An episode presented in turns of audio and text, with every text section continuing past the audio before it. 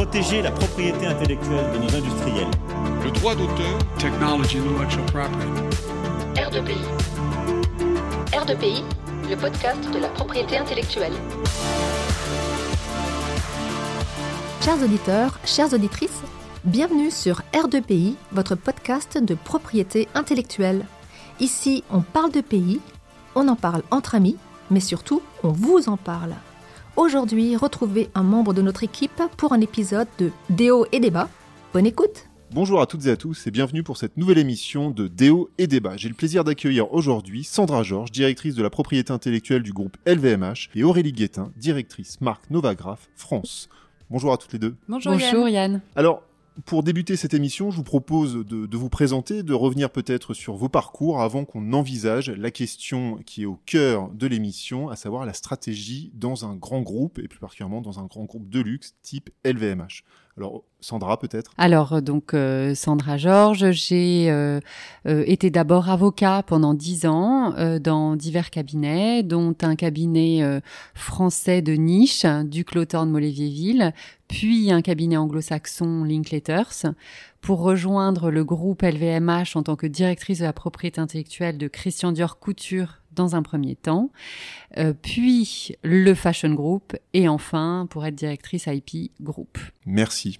À toi Aurélie. Donc moi Aurélie Guettin, donc je suis conseiller en propriété industrielle. Euh, j'ai commencé en 2005 en tant que stagiaire dans un cabinet à Paris et puis j'ai rejoint le cabinet Novagraph en 2011 et hum, donc ça fait 12 ans et j'ai je suis directrice générale depuis euh, un an et demi. Merci. Alors, on va débuter euh, cette émission euh, maintenant. Sur, on va se concentrer sur sur le sujet qui, va nous occuper. Est-ce qu'il est possible d'avoir quelques chiffres du groupe LVMH en termes de propriété intellectuelle pas des chiffres secrets bien évidemment, mais peut-être pour qu'on ait une petite photographie euh, de, la structure en termes de nombre de marques, le cas échéant, peut-être de dessins et modèles, et puis évoquer peut-être le droit d'auteur aussi, la place du droit d'auteur au sein du groupe. Alors moi je trouve ça toujours très compliqué quand on me demande des chiffres. Je ne sais pas trop comment compter, mais en tout cas pour vous donner une idée de l'ampleur de ce groupe et de l'importance de la propriété intellectuelle. Euh, vous savez qu'on est 75 maisons euh, dans des secteurs extrêmement variés du luxe qui, qui va de, de, de l'hôtellerie euh, à évidemment euh, la mode, la maroquinerie, la joaillerie, euh, les montres, euh, les vins espis, la cosmétique. Donc ça fait beaucoup de droits de propriété intellectuelle plusieurs dizaines de milliers de marques, tout autant de, dessins et modèles. Euh, quant au droit d'auteur, bah, c'est plus diffus parce que c'est pas euh, déposé, en tout cas dans certains pays. Mais euh, là encore, la création est tellement importante chez LVMH que vous pouvez imaginer mmh. l'ampleur. Voilà. On essaye d'imaginer effectivement.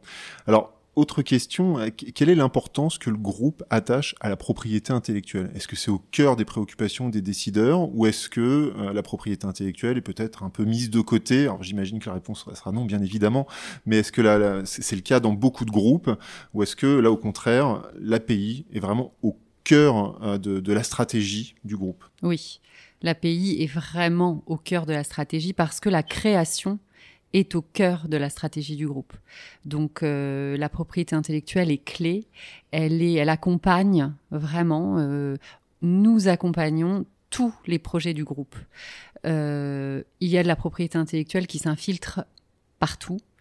Et d'autant plus que les projets de LVMH sont tous des projets de création euh, ou euh, aussi quelque chose qui est en marge de la propriété intellectuelle, mais que nous traitons en tant que euh, juristes de propriété intellectuelle, ce sont tous, les, droits à l'image euh, qu'on a moins l'habitude en tant que juristes dans nos familles euh, de, traiter en tant que propriété intellectuelle, mais nous, nous agissons aussi sur les droits à l'image et c'est très très important pour pour le groupe. Et alors justement, comment la gestion de la propriété intellectuelle s'organise en interne? Parce que donc on a évoqué le fait que, que vous étiez donc euh, responsable propriété intellectuelle groupe.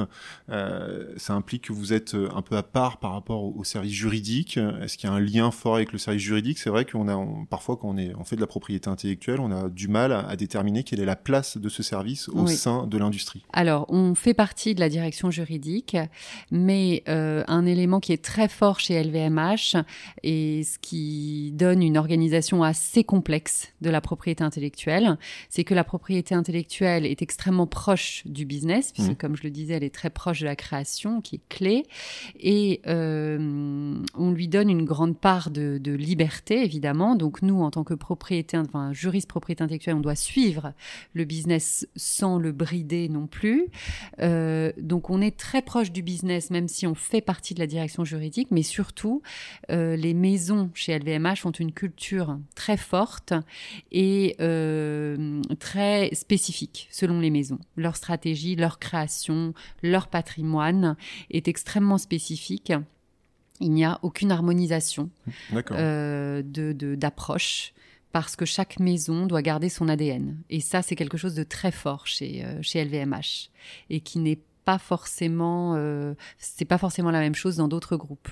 Ils sont plus harmonisés sur l'approche. On n'est pas dans une approche euh, la propriété intellectuelle, euh, c'est le vilain petit canard euh, qui vient embêter le service marketing et le service juridique le cas échéant et on est tiraillé entre les deux. Non, en tout cas moi je ne le ressens pas du tout comme ça. Je crois qu'on vraiment qu'on travaille main dans la main avec euh, les créatifs, euh, le business. Euh, on, s'apporte mutuellement beaucoup de choses. Nous, la partie un peu plus carrée, un petit peu plus, oui, analytique, etc. Et eux, la partie création, et ils savent qu'ils ont besoin de nous. Et voilà, on fait partie intégrante des projets. Et donc, chaque maison a son service propriété intellectuelle dédié. Euh, oui, euh, chaque maison a son service de propriété intellectuelle, mais il y a aussi des maisons qui préfèrent que leur propriété intellectuelle soit traitée par la holding, ce qui est le cas. Euh, mais dans ces cas-là, donc, ce sont des, des, personnes qui travaillent dans mon équipe et qui gèrent une vingtaine de maisons qui n'ont pas de propriété intellectuelle en direct. Et dans ces cas-là, les juristes donc de mon équipe sont en contact direct avec les opérationnels des maisons et euh, sont dédiés euh, par maison pour être comme des juristes euh, internes. D'accord. Alors, je me tourne vers Aurélie. Est-ce qu'il y a une expérience, enfin, est-ce que tu as rencontré d'autres types de modèles en, industrie, peut-être, qui font écho ou au contraire qui se différencient totalement de, de ce qui se passe chez LVMH ah oui, il y a beaucoup de modèles différents. Alors, euh, c'est vrai que chez LVMH, on a, on a des, interlocuteurs comme Sandra euh, et son équipe qui sont euh, des spécialistes de, l'API. Donc, où vraiment, c'est une gestion de, portefeuille où on discute beaucoup et elles connaissent très bien ce que c'est une marque, ce que c'est un droit de propriété intellectuelle. Donc, on, est, on accompagne sur des choses qui sont un peu plus en amont de, du, voilà, des litiges etc. Mais euh, et c'est vrai que cette organisation, elle est vraiment spécifique à des gros groupes de luxe, euh, parce que dans d'autres secteurs, euh, déjà, il n'y a pas les mêmes moyens euh, d'avoir autant de personnes pour l'API. L'API n'a pas forcément la même place. et bah voilà, il y a peut-être une personne qui va s'y connaître, mais pas suffisamment pour gérer l'intégralité. Et donc, c'est vraiment des... On a différents types de modèles, et ce qu'on apprécie aussi beaucoup dans cette collaboration, c'est c'est que c'est très constructif parce qu'on a affaire à des experts et que c'est pas le même travail que de renseigner euh, une société qui n'a pas de service mmh. euh, pays et du coup euh, qui a vraiment besoin de pédagogie. Voilà, c'est pas du tout le même, la même approche et le même travail. Très bien. Alors revenons au groupe LVMH. Euh, donc euh, Sandra, vous l'avez évoqué euh, précédemment. Donc beaucoup de maisons, beaucoup d'entités, donc avec un fort portefeuille propriété intellectuelle, avec surtout des activités qui sont potentiellement diamétralement opposées. Est-ce qu'il est possible, et je crois que vous avez utilisé le mot, hein, et justement c'était plutôt sous un angle négatif, est-ce qu'il est possible d'avoir une harmonisation, d'accorder les pratiques en matière de gestion de droit de la propriété intellectuelle, et donc finalement d'avoir une ligne directrice mmh. Bah, c'est extrêmement compliqué. Oui, j'imagine. c'est très compliqué. Maintenant, c'est sûr qu'on peut euh, dresser quand même des grandes lignes, surtout. Euh, euh, des lignes conductrices qui sont un petit peu générales, c'est-à-dire euh, euh, il faut être très protecteur. On est très protecteur, on défend beaucoup parce que il y a des maisons qui sont plus ou moins euh, euh, défensives, plus ou moins agressives. Bon, le groupe LVMH, comme je vous le disais, et on revient toujours à cette source, la création, c'est vraiment le core business du Ah oui. groupe. Donc, il faut non seulement la protéger largement, mais aussi la défendre. Et ça, je crois que c'est notre ligne conductrice. Au-delà de ça, vraiment, chaque maison est totalement libre et euh, est plutôt, euh, enfin, la propriété intellectuelle est plutôt soumise euh, au business et à la stratégie interne de la maison que à des guidelines euh, groupe. Et, et- et quand il y a une difficulté qui pourrait être rencontrée justement en, en interne, est-ce qu'il arrive qu'on remonte à vous pour essayer justement d'avoir une expertise euh, différente, un autre regard pour essayer de, de trancher euh, Oui. le cas échéant des questions? Ça arrive, euh, ça arrive. C'est pas obligatoire, mais ça arrive. Euh, et c'est vrai que quand on est à ce niveau-là du groupe, on voit plus de choses.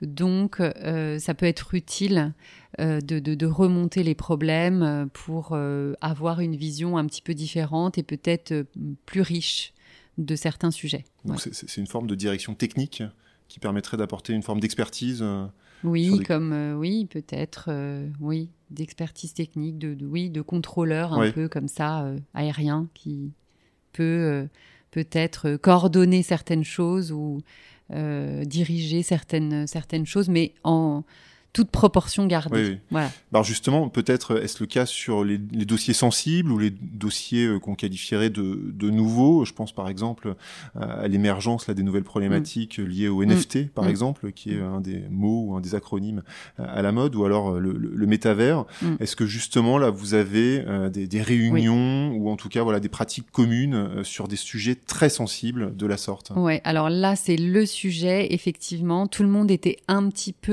euh, en attente de directives, justement, ou de réflexion, en tout cas. C'est, moi, c'est plus comme ça que je le vois. Euh, des, des brainstorming et des réflexions groupes. Tout le monde était euh, euh, preneur de, de, de réunions groupes et des ré- de réunions non seulement entre experts de la propriété intellectuelle, mais entre les personnes de la fiscalité, les personnes de la compliance. Enfin là, on avait vraiment tous besoin de se parler. Alors personne ne savait trop dans quelle direction aller, hein, euh, je suis très honnête, mais justement euh, là on s'est tous retrouvés et il y a eu beaucoup beaucoup de groupes de travail, de groupes de réflexion, euh, même à l'extérieur d'ailleurs, avec nos concurrents, dans les associations, les fédérations, pour un petit peu se caler sur ces nouveaux sujets qui sont, euh, euh, pour moi c'était vraiment la première fois. Pourtant ça fait 20 ans que je travaille en propriété intellectuelle, mais c'était la première fois que j'ai ressenti une sorte de, de, de peur, de stress et de, de vraiment de besoin d'échanger euh, euh, entre nous tous. de, de, de peur et de stress, littéralement. Oui, parce que la presse, alors je ne sais pas si c'est moi qui ai ressenti ça comme ça, mais la presse a, a, a joué un petit peu sur les peurs en nous disant euh, euh, attention, euh, vos marques ne sont plus protégées dans le métavers, c'est un monde totalement nouveau, il va falloir tout refaire, tout redéposer. Le management qui n'a pas d'expertise en propriété intellectuelle voyait tous ces articles et je crois qu'il y a eu une sorte de mouvement de, de panique un petit peu que nous, on a ressenti en tant qu'experts en étant très calme, parce qu'on était tout à fait rassurés par nos droits. Mais il a fallu faire beaucoup de pédagogie, beaucoup de discussions en interne, et puis euh, voilà, et des, mesures quand même. On a, on a, on a pris des mesures, euh, on a déposé des droits, etc. Et, voilà. Alors justement, on va peut-être y revenir et rentrer peut-être un peu plus dans le détail si euh, nous, nous pouvons le faire. Justement, comment percevez-vous ces évolutions récentes? Vous avez parlé de stress, de peur, mais concrètement, le, le métavers, et on reviendra aussi peut-être avec Aurélie sur, sur ce point, est-ce que vous avez ressenti cette nécessité? Est-ce que vous avez effectivement déposé des, des marques pour des produits euh, virtuels? Et est-ce que là, avec le recul, euh, on se dit que c'était une bonne chose quand on voit que Mark Zuckerberg... euh, finalement, on a l'impression qu'il abandonne un petit peu le méta, enfin métavers, pas la marque méta, mais en tout cas le métavers. Bah, euh, oui, moi je pense qu'on a bien fait parce que euh, euh, bon, c'est fait Ouais. et on n'était pas sûr au moment où on l'a fait. on n'était pas sûr de la tournure des choses. Dans certains pays, c'est largement justifié parce qu'on sait que la jurisprudence peut vraiment être très fluctuante. On n'avait aucune certitude. Euh, maintenant, c'est vrai que le métavers est un petit peu en, dans un creux, mais euh, ça peut revenir. Donc euh, voilà. Et, et, LVMH est présent dans le métavers, enfin dans un des métavers, parce qu'on le sait qu'il y en a évidemment une multitude. oui, alors on a été, on a eu beaucoup de projets euh, au début parce que euh, notre business est très dynamique et très moderne. Donc on, on a voulu être faire partie de, de ce nouveau monde et être un peu les premiers. Euh, Aujourd'hui, on prend plus le temps de la réflexion. Je pense qu'il y a encore des, des projets hein, en devenir, etc. Mais on est moins dans l'urgence d'être les premiers. Donc on réfléchit et je pense que ça va être des, des, des projets, j'allais dire des dossiers pour moi, mais des projets euh, peut-être plus construits et euh, voilà, on va avoir plus de temps de, de, de, réfléchir juridiquement aussi à nos contrats, ce qu'on n'a pas eu le temps de faire pour les premiers, vraiment. Alors je me tourne vers, Aurélie. Quel est euh, ton point de vue justement sur le métavers? Tu, as eu l'occasion déjà d'évoquer le sujet dans le cadre d'un précédent podcast enregistré en marge du colloque Pop Culture à, l'Assemblée nationale. Euh, est-ce que ton point de vue a changé euh, depuis?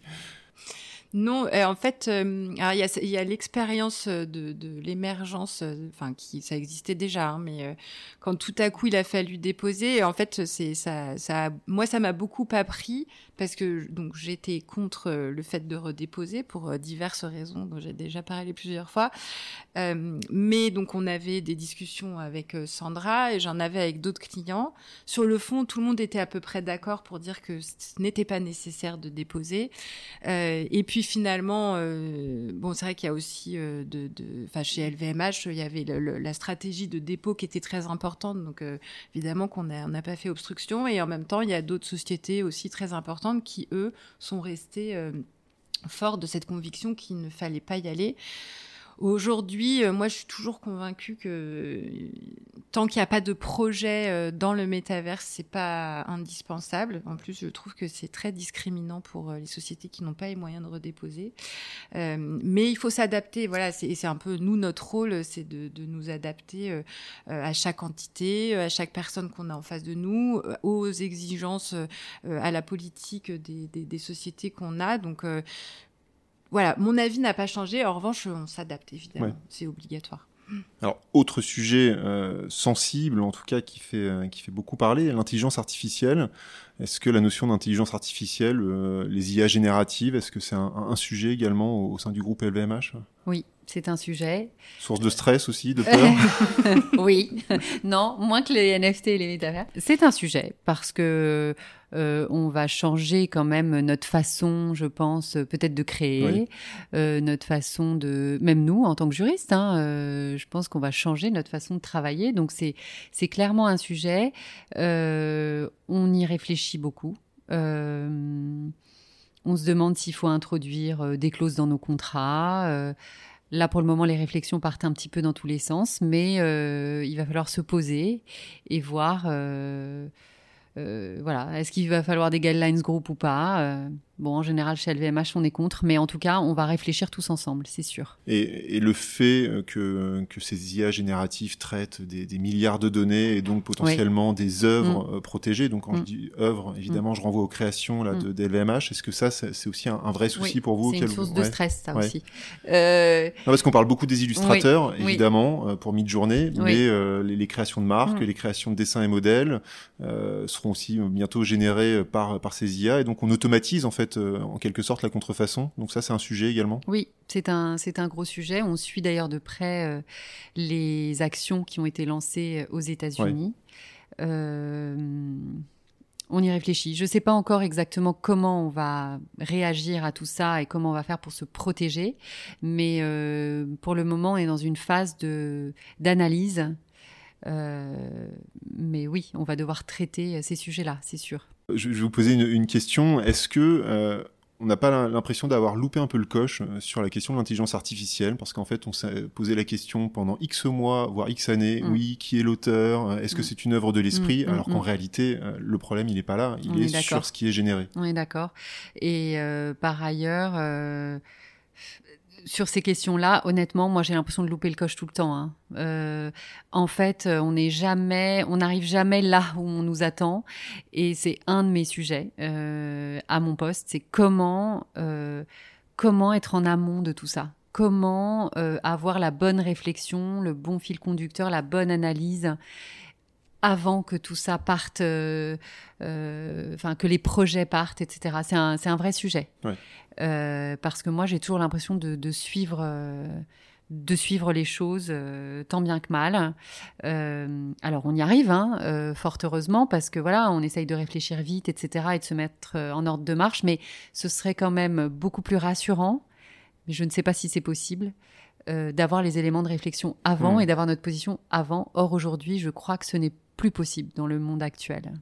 Très bien. Alors, on va, on va laisser un tout petit peu euh, ces technologies émergentes et on va revenir peut-être au, au droit des marques et, à la réforme récente euh, qu'on a connue en Europe et, et en France, avec euh, notamment euh, la transposition de la directive 2015-2436. Euh, que- quel regard portez-vous euh, sur, sur cette réforme? Alors, pas dans l'ensemble, on va peut-être se concentrer sur les nouveaux types de marques. Euh, Est-ce qu'il y a un intérêt euh, pour un groupe, euh, pour un groupe tel qu'LVMH euh, d'avoir euh, cette réforme qui a supprimé l'exigence de représentation graphique? Et qui permet des dépôts type MP3, MP4 pour des, euh, des marques sonores ou des marques multimédia. Alors, euh, pour le moment, j'ai l'impression qu'on n'a pas trop euh, exploré cette voie, mais le fait de d'élargir les possibilités de dépôt sont, je pense, une, bonne chose pour le groupe aussi. Euh, et puis, ça démontre quand même que le, droit, la loi, suit euh, le monde dans lequel on vit. C'est vrai qu'on avait quand même besoin d'une d'une réforme qui modernise ce droit des marques, qui digitalise un petit peu ce, ce droit des marques, parce qu'on avait l'impression quand même que la loi restait dans une sorte de était un peu sacralisée, Mmh. que ce soit en droit des marques, en droit des dessins et modèles, en droit d'auteur, euh, et que bon, il y avait de la jurisprudence hein, pour intégrer toutes ces nouvelles questions, mais la loi restait immuable. Et aujourd'hui, euh, le législateur a compris quand même euh, l'importance Mmh. de légiférer pour prendre en compte toutes ces nouvelles technologies aussi, les noms de domaine, etc. Reste le droit d'auteur quand même. Oui. Bon, Il y a, il y a une réforme récente euh, malgré tout, mais Mm. c'est plus difficile d'harmoniser. Ouais. Alors, je me tourne vers Aurélie justement sur ces nouvelles marques. Est-ce que euh, tu as ressenti euh, une forme d'effervescence par rapport à, à ces nouveaux types de marques? Alors, évidemment, j'ai évo- évoqué les marques, euh, marques sonores, les marques multimédia, mais c'est aussi les marques de position, les, les- les marques de motifs. Est-ce qu'il y a un intérêt prégnant de la part de l'industrie? Ah oui, oui, il y a forcément un intérêt à pouvoir euh, les déposer. Maintenant, on est très confronté au refus d'enregistrement par les offices. On se rend compte que finalement, on nous donne des outils pour euh, justement s'adapter un petit peu aux nouveaux modes de communication, mais que euh, c'est très difficile d'obtenir un droit qui soit validé par les offices. Et c'est pas que français, hein, c'est partout dans le monde. Donc euh, nous, on essaye de déposer euh, euh, bah, des marques tridimensionnelles. Ça, c'est pour pallier après, au- quand par exemple un dessin et modèle arrive à expiration sur un produit iconique d'une d'une société, bah, on, on dépose une marque et puis en fait. Euh, avec toute objectivité, une marque qui est distinctive de, de, de notre point de vue, mais euh, et qui est refusée. Ou toute voilà, objectivité. toute objectivité. De votre point de vue. Ouais, ouais. Non, mais c'est c'est c'est assez étonnant en fait. Les marques de position, c'est pareil. On a on a quand même beaucoup de mal à obtenir des décisions favorables. Donc c'est à la fois on a envie de de, de proposer à, à nos clients euh, de se tourner vers ça parce que c'est super intéressant. Et en même temps, on a quand même des grosses déceptions. Euh, donc, on en revient un petit peu, malheureusement. Euh, alors, vous voyez, la, la seule marque qu'on a réussi à faire enregistrer, nous, c'est une marque de mouvement, mais euh, avec euh, le, le nom, euh, enfin, avec la marque sur le produit. Donc, c'est pas.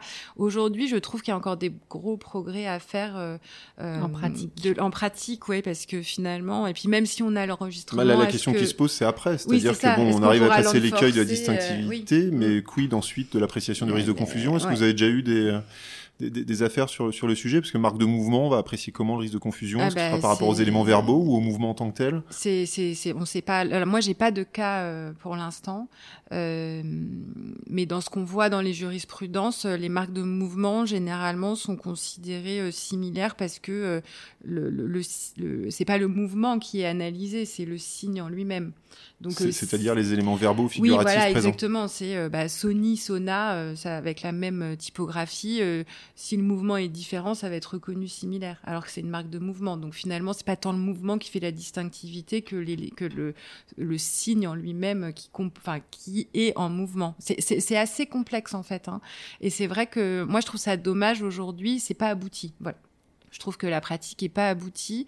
Euh, donc il y a peut-être un lobbying à faire ou je, je, C'est à nous euh, peut-être oui, oui, d'agir, de vraiment, déposer et de oui d'imposer un petit peu toutes ces toutes ces nouveautés. Mais mais c'est vrai que quand on voit les refus euh, des marques tridimensionnelles qui existent quand même depuis un moment, euh, on n'est peut-être pas encouragé à déposer des nouvelles marques euh, de mouvements, etc. Mais bon, c'est sûr que moi, je me dis qu'un groupe comme euh, LVMH a aussi une, une responsabilité et peut aider à construire la jurisprudence. Donc, euh, voilà. Bah, alors justement, là, je, me pose une question. Est-ce qu'il est préférable de- d'envisager des marques nationales, Mm. si on prend juste l'Union européenne hein, Mm. Est-ce qu'il est préférable d'envisager Mm. des marques nationales, auquel cas euh, bah, on peut considérer que les, les offices sont peut-être euh, un peu moins stricts, un peu moins rigoureux que le IPO, ou on préfère quand même toujours tout de suite aller vers euh, la marque, euh, la marque euh, de l'Union européenne, avec cette difficulté qu'on connaît avec l'acquisition de la distinctivité par Mm. l'usage, Mm. qui est quasiment impossible à rapporter dans Ah 27 ouais, États membres. clairement. on a- on a- fini, hein.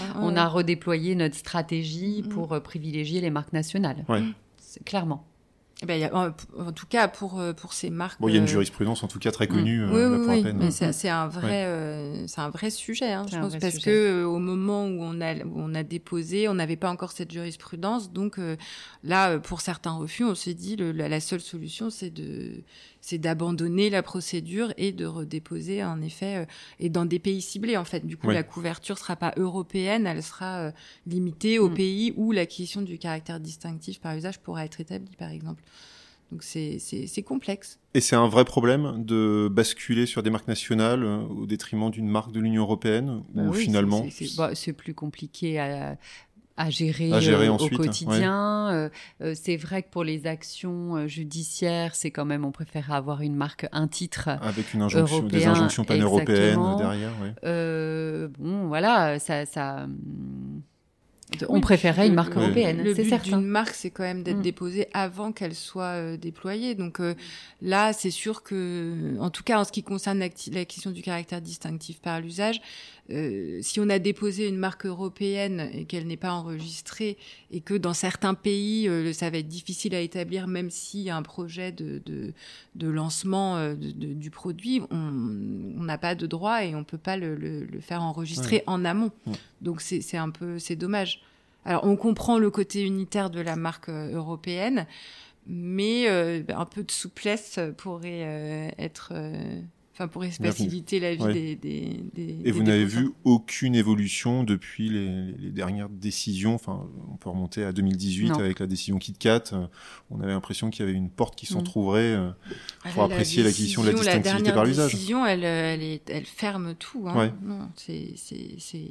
Et là, on a un cas, donc on discute beaucoup avec l'examinatrice de l'EIPO, et elle nous dit, bah non, il faut... euh, Ça peut être par groupe de pays, mais vraiment très ciblé, et, ça, et tant qu'il n'y a pas... euh, faut, faut que je sais pas, faut que ce soit euh, 95% du territoire de l'Union européenne. euh, C'est, compliqué. Hein. Très bien. Alors on va passer à une autre réforme. Là, c'est plus prospectif. Réforme des dessins et modèles. Est-ce que quel, porta, enfin, quel regard portez-vous sur euh, sur cette prochaine réforme? En tout cas, les, les premiers textes qui ont été euh, euh, dévoilés il y a peu.